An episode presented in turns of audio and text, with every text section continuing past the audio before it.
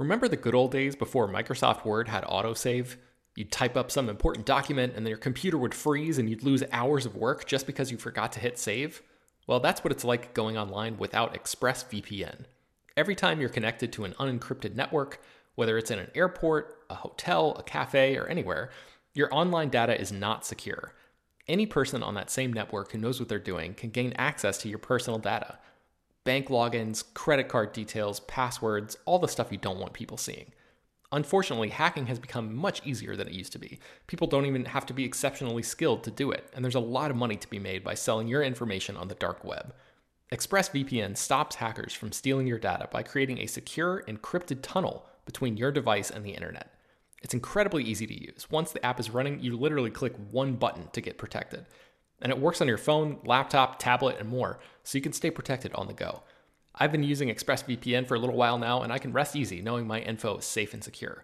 I've heard horror stories of people who've been hacked, and it sounds like a massive pain to try to get any resolution in the aftermath, so I am not interested in finding out what that process is like. Secure your online data today by visiting expressvpn.com slash slash film. That's E-X-P-R-E-S-S-V-P-N dot com slash slash film and you can get an extra three months free. ExpressVPN.com slash slash film. This show is sponsored by BetterHelp. This year has gone by incredibly quickly, but it's always nice to pause and take stock. What's something you're proud of in 2024 so far? What's something you still want to accomplish this year? I know I'm guilty of falling into a routine and not always thinking about the bigger picture. But as the great Ferris Bueller once said, life moves pretty fast. If you don't stop and look around once in a while, you can miss it. So it's crucial to take a moment to celebrate your wins and make adjustments for the rest of the year. Therapy can help you contextualize your progress and set achievable goals for the next six months. As you surely know by now, it's not only for people who have experienced major trauma. Therapy is helpful in all kinds of ways, including learning positive coping skills and how to set boundaries.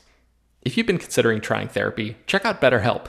It's fully online and was specifically designed to be flexible and customizable to your schedule.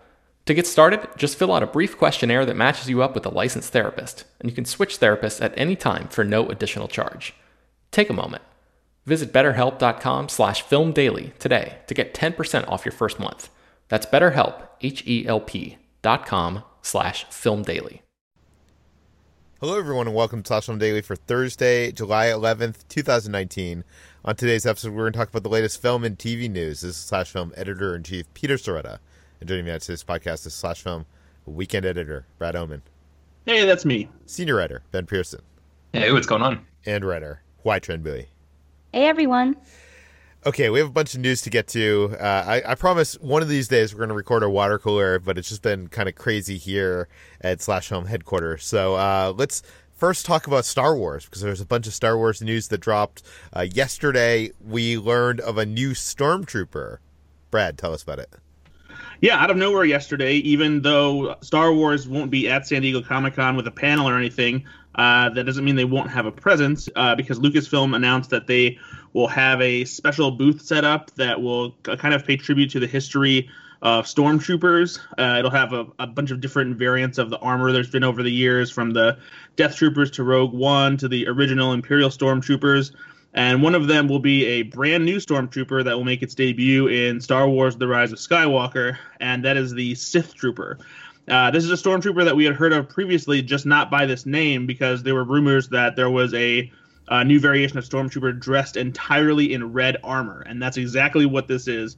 Um, but this isn't just a uh, a white stormtrooper that happens to have red armor. The the design definitely has a lot of similarities, but there are are some extra details in the armor and some of the tactical gear. Uh, the, the helmet actually the design is made to look just slightly more menacing. The the eyes on the helmet are designed in such a way that it almost gives it like a, a scowl expression as opposed to the the basic blank you know kind of stormtrooper helmet. And there's just uh, little like subtle design differences on on the armor that has these uh, ridged lines on certain pieces of the armor. There's some like extra like tactical parts that are on it that look like they probably work in tandem with their weapons, which um, are red and black as well, and they have quite an arsenal. If you look at the uh, exclusive Black Series figure that Hasbro will be releasing at Comic Con, it comes with five different weapons, ranging from a small blaster to the, a huge uh, cannon, like a laser cannon. Um, and this just, it just looks really cool. The the best glimpse comes from the Hot Toys figure, just because they always have the most detailed uh, figures with their six scale. And along with the the glimpse of how cool the armor is, there's also an interesting uh, new symbol used to represent the Sith that we haven't seen before. So much like the Rebel Alliance and uh, the Galactic Empire and the Jedi all have their own kind of circular logo, uh, the Sith now have their own circular logo as well. Yeah, because the Sith have to like, you know, have banners and things to advertise themselves. Yeah, like exactly. Going, right, like they need to have flags. Yeah, well, what's weird about this though is that uh, we kind of um, it was understood, or, at least we thought anyway, that uh, Supreme Leader Snoke and Kylo Ren weren't necessarily Sith; they were just on the dark side of the Force. Yeah, I, I think J.J. Abrams actually said that when promoting Force Awakens. Someone asked him if Snoke was a Sith, and he said no. I don't know if anybody ever confirmed if Kylo is a Sith or not. Yeah, that's true. Kylo easily could could have been still, um, but he also has that designation of being the master of the Knights of Ren, whatever the hell that means. uh, so you know, it'll be interesting to see what what um, how these operate. I, I would I'd be willing to bet these kind of work in the same way that like the Secret Service does for the president, where they're like they're the, the most you know trusted uh, people, you know, working around the the leaders of the First Order, uh, maybe more elite, maybe they'd carry out uh, more dangerous deeds, that kind of thing.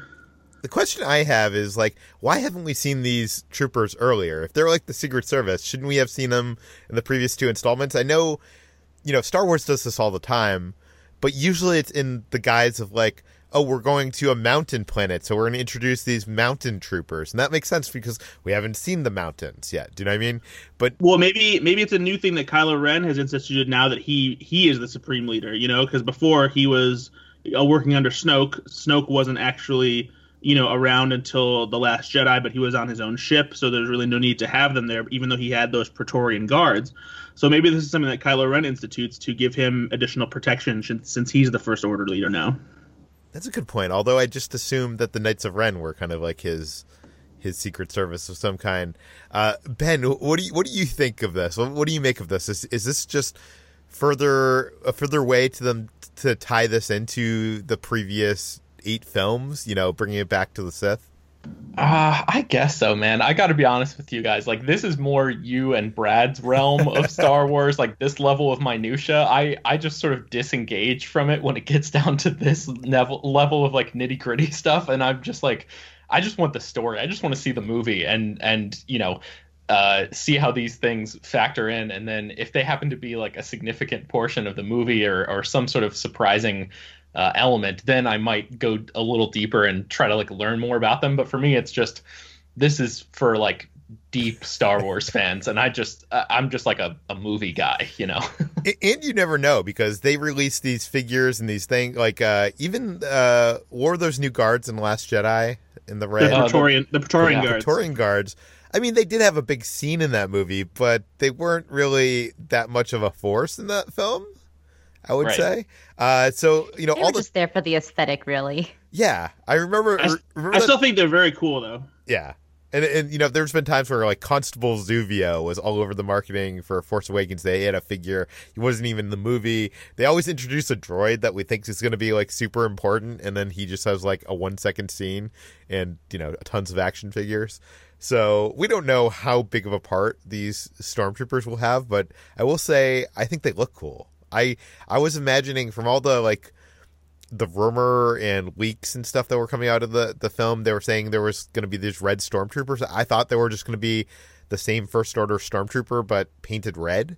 And I think all those details that you were talking about, Brad, like the the slats and just the more menacing design, it, it is you know I'm in.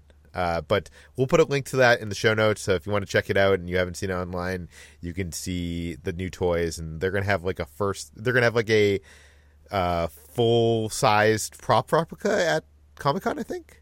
Yeah, yeah. It'll be it'll be one of the mannequins that has an actual actual uh, armor set up on it, so everyone will get a real close up look at it. And uh, since we'll be on the ground at Comic Con, we'll have some pictures from the show floor to give you guys a better look at that. One hundred percent. Okay, so that's not the only Star Wars news today.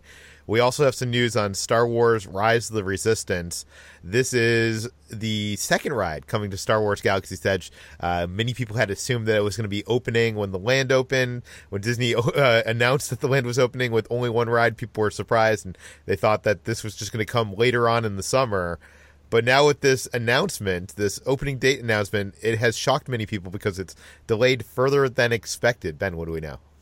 Yeah, so Rise of the Resistance, which is being touted as uh, what do they call it? The most immersive and advanced attraction ever imagined in a Disney park, is the official uh, description of this ride, uh, is going to be opening at Walt Disney World first. And that opening date is going to be on December 5th, 2019. And it won't actually be opening in Disneyland in Anaheim here in California until January 17th of 2020. So that is a, a pretty significant uh, time period, you know, difference from when Galaxy's Edge opened here in California on May 31st, and then the Walt Disney World version opens on August 29th, and they're still going to have to wait, you know, the, over a, a good. Per, you know, uh, portion of time as well. So um, it's also Peter, surprising because like they started construction on Galaxy's Edge here. Like they, they, they, you know, we posted those photos when we saw those full size ATATs um, and they hadn't built those until I think six months later there, and that's part of that ride. So one would think that they would be ready here before they would be ready there, which gets me wondering. I know there's been all sorts of rumors that there's uh, the ride is not working correctly. That you know it has uh, some critical failures, and they've been working to you know fix those critical failures. We don't know if any of that is true. Um, it, it also makes me wonder this re- this opening date. You said December what was it? Uh, December fifth. December 5th. So that's like, you know, within two weeks of the opening of Rise of Skywalker. I wonder if that's strategic in some way. Like, will they have the world premiere of Rise of Skywalker in Orlando? And that's part of why they're opening around that date? Or maybe to, you know, coincide, they can do some combined marketing. Maybe, hmm. maybe it's more of, of that kind of thing.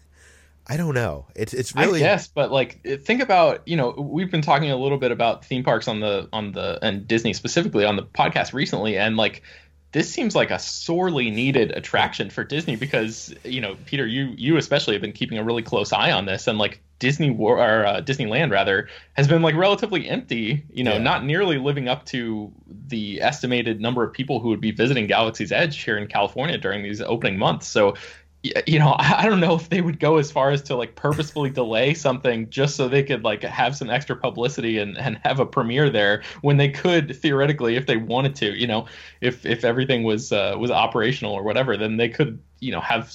I think that trade, you know, yeah. of having more people in the park would be more valuable to them.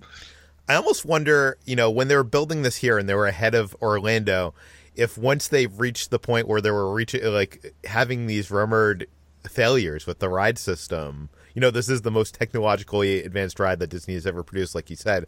Uh, if that information that they learned from that was, since they were so far behind in Orlando, if they were able to implement changes that basically escalated that version of the ride to open before ours. Does that make sense? Like, yeah, the, yeah. So I'm, I'm wondering if that's possible. Uh, but this whole Disneyland Resort thing is fascinating. I'm wondering on the next Disney earning call how much of an impact this is going to have because I, you know, I have friends that are cast members. They have, uh, they have put a hiring freeze. They have cut hours. Uh, people that were part time that were expecting to get, you know, 30 hours a week are getting one day a week, like a four hour shift. Uh, you know, it's people's hours have been cut down. There's like a lot of performers. Like there's this Newsboys show that has been going on in DCA since Cars Land opened, whenever that is, and that's shutting down this month. So they're like trying to cut, you know, as much fat off what they're spending as possible because no one's coming here. And it, it seems to me, like you said, that people aren't coming for for a variety of reasons, which we've talked about on this podcast. I'm not going to go over it, but I think the one main one is people don't want to travel to Star Wars Galaxy's Edge when it's only half open. Do you know what I mean? With mm-hmm. only one ride, and I feel like delaying this further, it's just going to hurt them and their holiday earnings for the theme parks. But I mean, I guess it's good for guests because uh, you know I was just there the other day, and it was it was empty. It was re- really it was a really enjoyable experience from a guest perspective. but uh, for from D- Disney must not be happy. But uh, okay, let's move on from Star Wars to Sam Raimi. Uh, and let's talk about Evil Dead. Uh, is there going to be another Evil Dead? HT. Well, Sam Raimi seems eager to get one off the ground, or uh, from under the ground, you might say. Um, I knew there was a pun coming. um, so Bruce Campbell has reportedly hung up the chainsaw for good after reprising his role as the protagonist of the Evil Dead franchise in Ash versus the Evil Dead. But Sam Raimi seems like he wants to entice the star back to the to the franchise for a new movie sequel. Um, he's confirmed that he is currently in discussions with Bruce Campbell, Rob Tapert, to uh, possibly go one or two different ways for a new movie. He wants do it as a feature film and not as another TV show. But he said if Bruce Campbell doesn't want to come out of retirement for this character, he is willing to um, have this new Evil Dead sequel pick up the storyline from Fede Alvarez's 2013 remake slash reboot. Okay, so this won't be a sequel to his original movies, but this would be a sequel to the one that came out just a few years ago. Yes, if he can't get Bruce Campbell back on board. But it seems like Bruce what else Campbell is Bruce Campbell doesn't... doing? Like, is he really like? I, am like, I, I mean, I, ma- I imagine he's like in some tropical place, you know, drinking some kind of tropical drink out of a coconut. But I'm, I'm sure he's not like swimming in the money. He doesn't have Scrooge McDuck's money pit, right? Like, uh, probably not. But um, maybe he's trying to negotiate a little with Sam Raimi here, but uh, that's it's possible he could come back. There's always a possibility. Um, Bruce Campbell is still a very you know fit guy, so um, it's uh if if he comes back, then it would more likely be an, a direct sequel to the original Evil Dead movies. Uh, but uh, Sam Raimi also has a third option that he um, proposed, in which both the the Bruce Campbell movies and the Fede Alvarez reboot would take place in the same universe. So, a Evil Dead cinematic universe, you might say. Hmm. Ben, Brad, do either of you want that? No. um, I mean, maybe just for like the uh, just for the WTFness of it, like, sure, yeah, go for broke. Like, why not? You know, but like, you know, am I genuinely interested in it? No, I don't think so. I didn't see the new Evil Dead, but it seems like it has such a different tone than the original, especially like Army of Darkness. Like, I don't even understand how those would mash together. But I don't know. Okay, uh, let's move on. Let's talk about Sherlock Holmes 3, something that we've been talking about for what like six years now or something. Uh, is this thing going to actually happen, Brad? It seems like it. Now that uh, Robert Downey Jr. is all finished with Iron Man, that's right. Iron Man is dead. Sorry, guys, if you don't know about it by now. Uh, but Robert Downey Jr.'s schedule is much more free, and that was kind of what was holding up Sherlock Holmes 3 from happening in the what will be 10 years since uh, Sherlock Holmes: A Game of Shadows was released by the time Sherlock Holmes 3 comes out. But it won't be Guy Ritchie behind the camera for the sequel. Apparently, uh, it will be Dexter Fletcher, fresh off directing the Elton John biopic Rocketman. Uh, he'll now be behind the camera for this sequel. We don't really know much about it, except uh, it sounds like it will probably take place in the United States during the time of the Old West, which uh, sounds fun enough to do another Sherlock Holmes movie.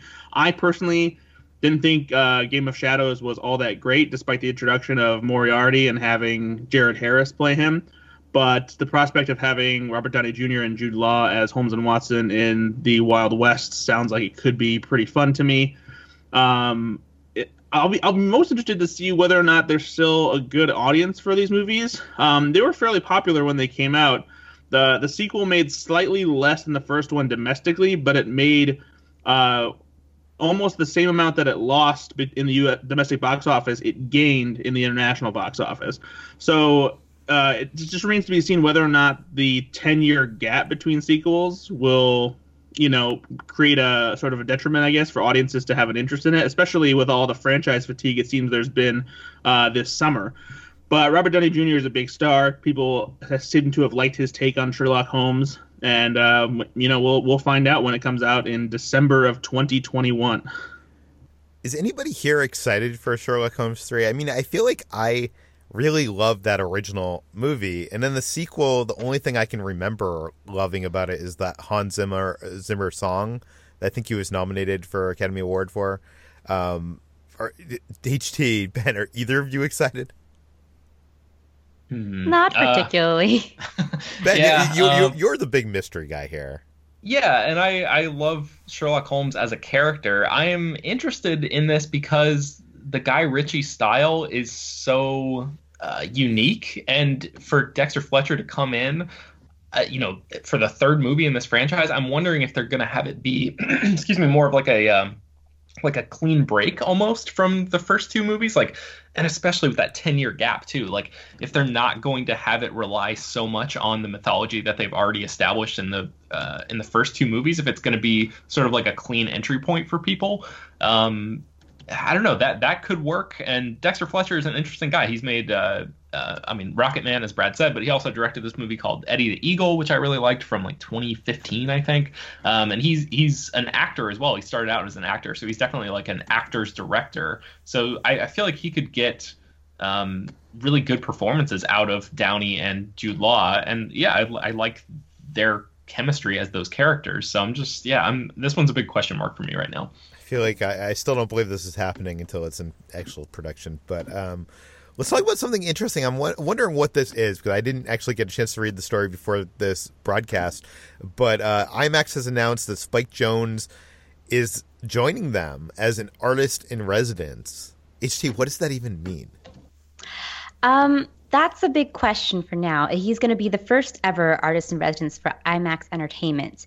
Um, and it's, his role will supposedly help, quote, identify new creative opportunities and partnerships across its platform. So I'm assuming it has something to do with IMAX trying to expand its uh, sort of tech company. Um, uh, reach into something that's more creative. They've been doing some more experimental projects recently, like with Paul Thomas Anderson's Anima. They did a one day screening of the 15 minute one reeler. And I think that they're trying to do something more than just be a tool for blockbuster filmmaking. That's kind of what I'm seeing it for it now. Um, there aren't a lot of details as to what Spike Jonze's um, responsibilities or his role will be, but it seems like an interesting partnership. Yeah, I mean, IMAX has always been about creating some uh, like exclusive content, either being exclusive in it being a 70 millimeter presentation, the aspect ratio. I'm wondering if they could maybe start like a way of like doing their own like short films before Hollywood features, like you know, get big people like Jonze or Paul Thomas Anderson, and you know, attach that to the the IMAX versions of films, and maybe tempt people to come to theaters for that? Hmm, that would be interesting.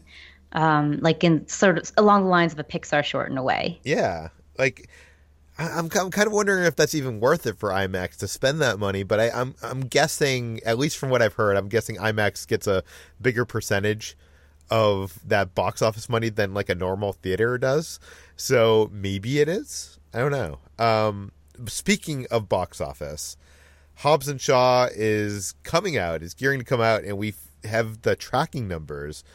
Ben, I'm really curious. How does this com- compare to the other Fast and the Furious franchise films?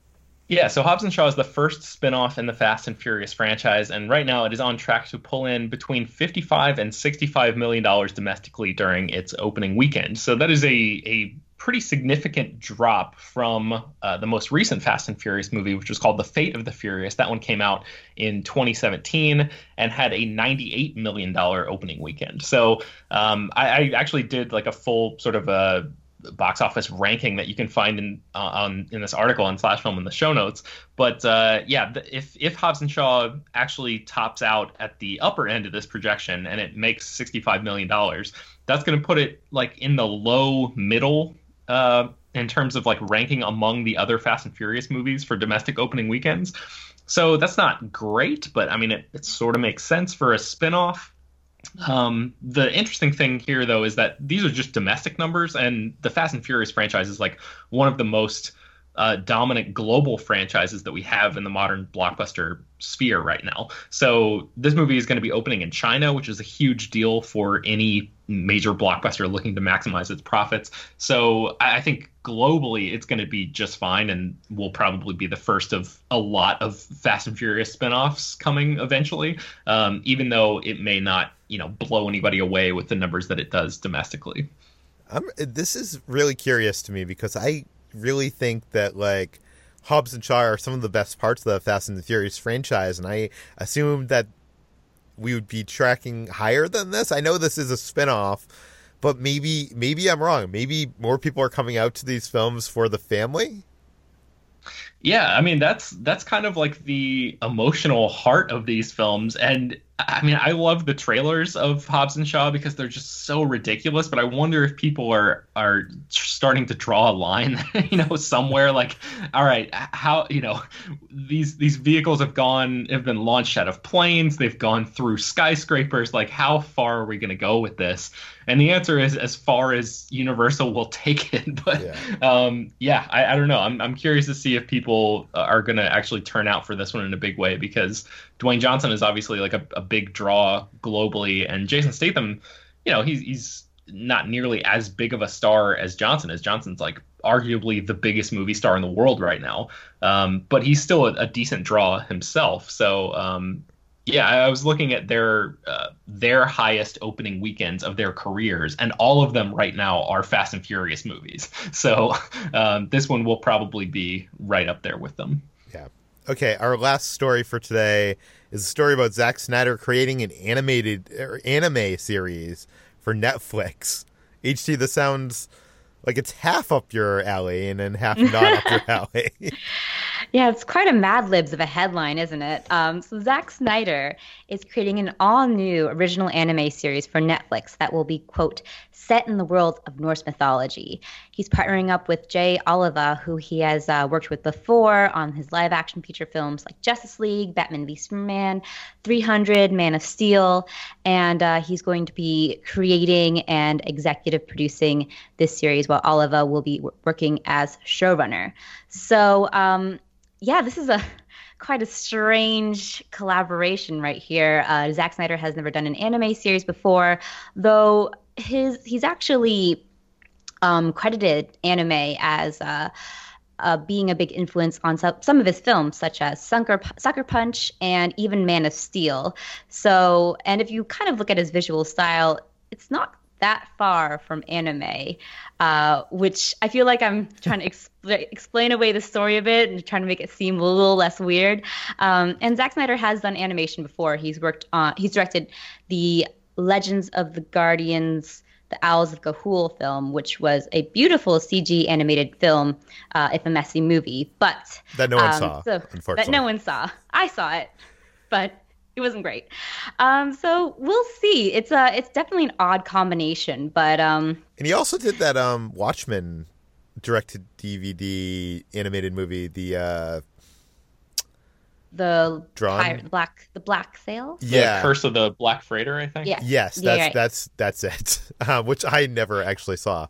So yeah, he does have some animated roots, but um, I don't know. What do you what do you think of this? Like, it sounds like it could be a compelling story. I mean, I guess I see how he's atta- like I, I can connect the dots now that you've laid it out for me, HT. Especially, you know, he has the history with 300, and now this is mythology and it's anime, which he's clearly been inspired by.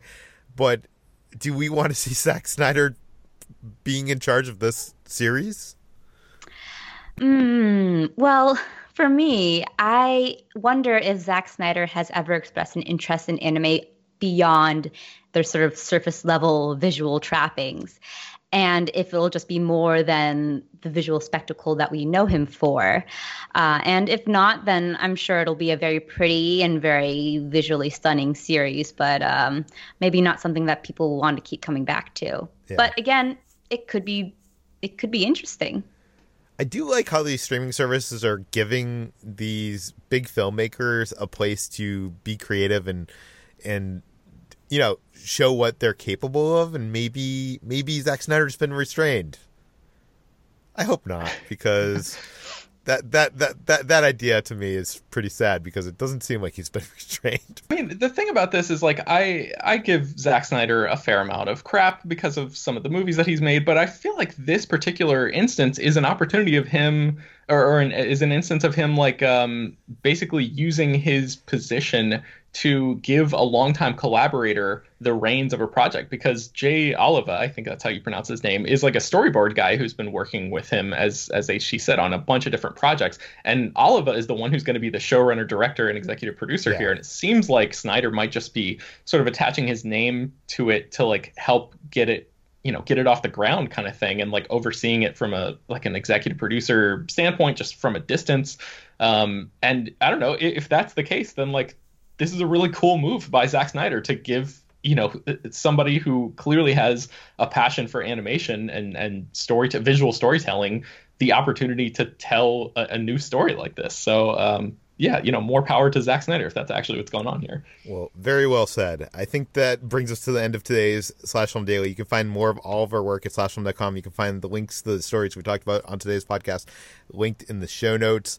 This podcast, Slash Film Daily, is published every weekday on iTunes, Google, Overcast, Spotify, all the popular podcast apps. Please feel free to send us your feedback, questions, comments, concerns to us at peter at slashfilm.com.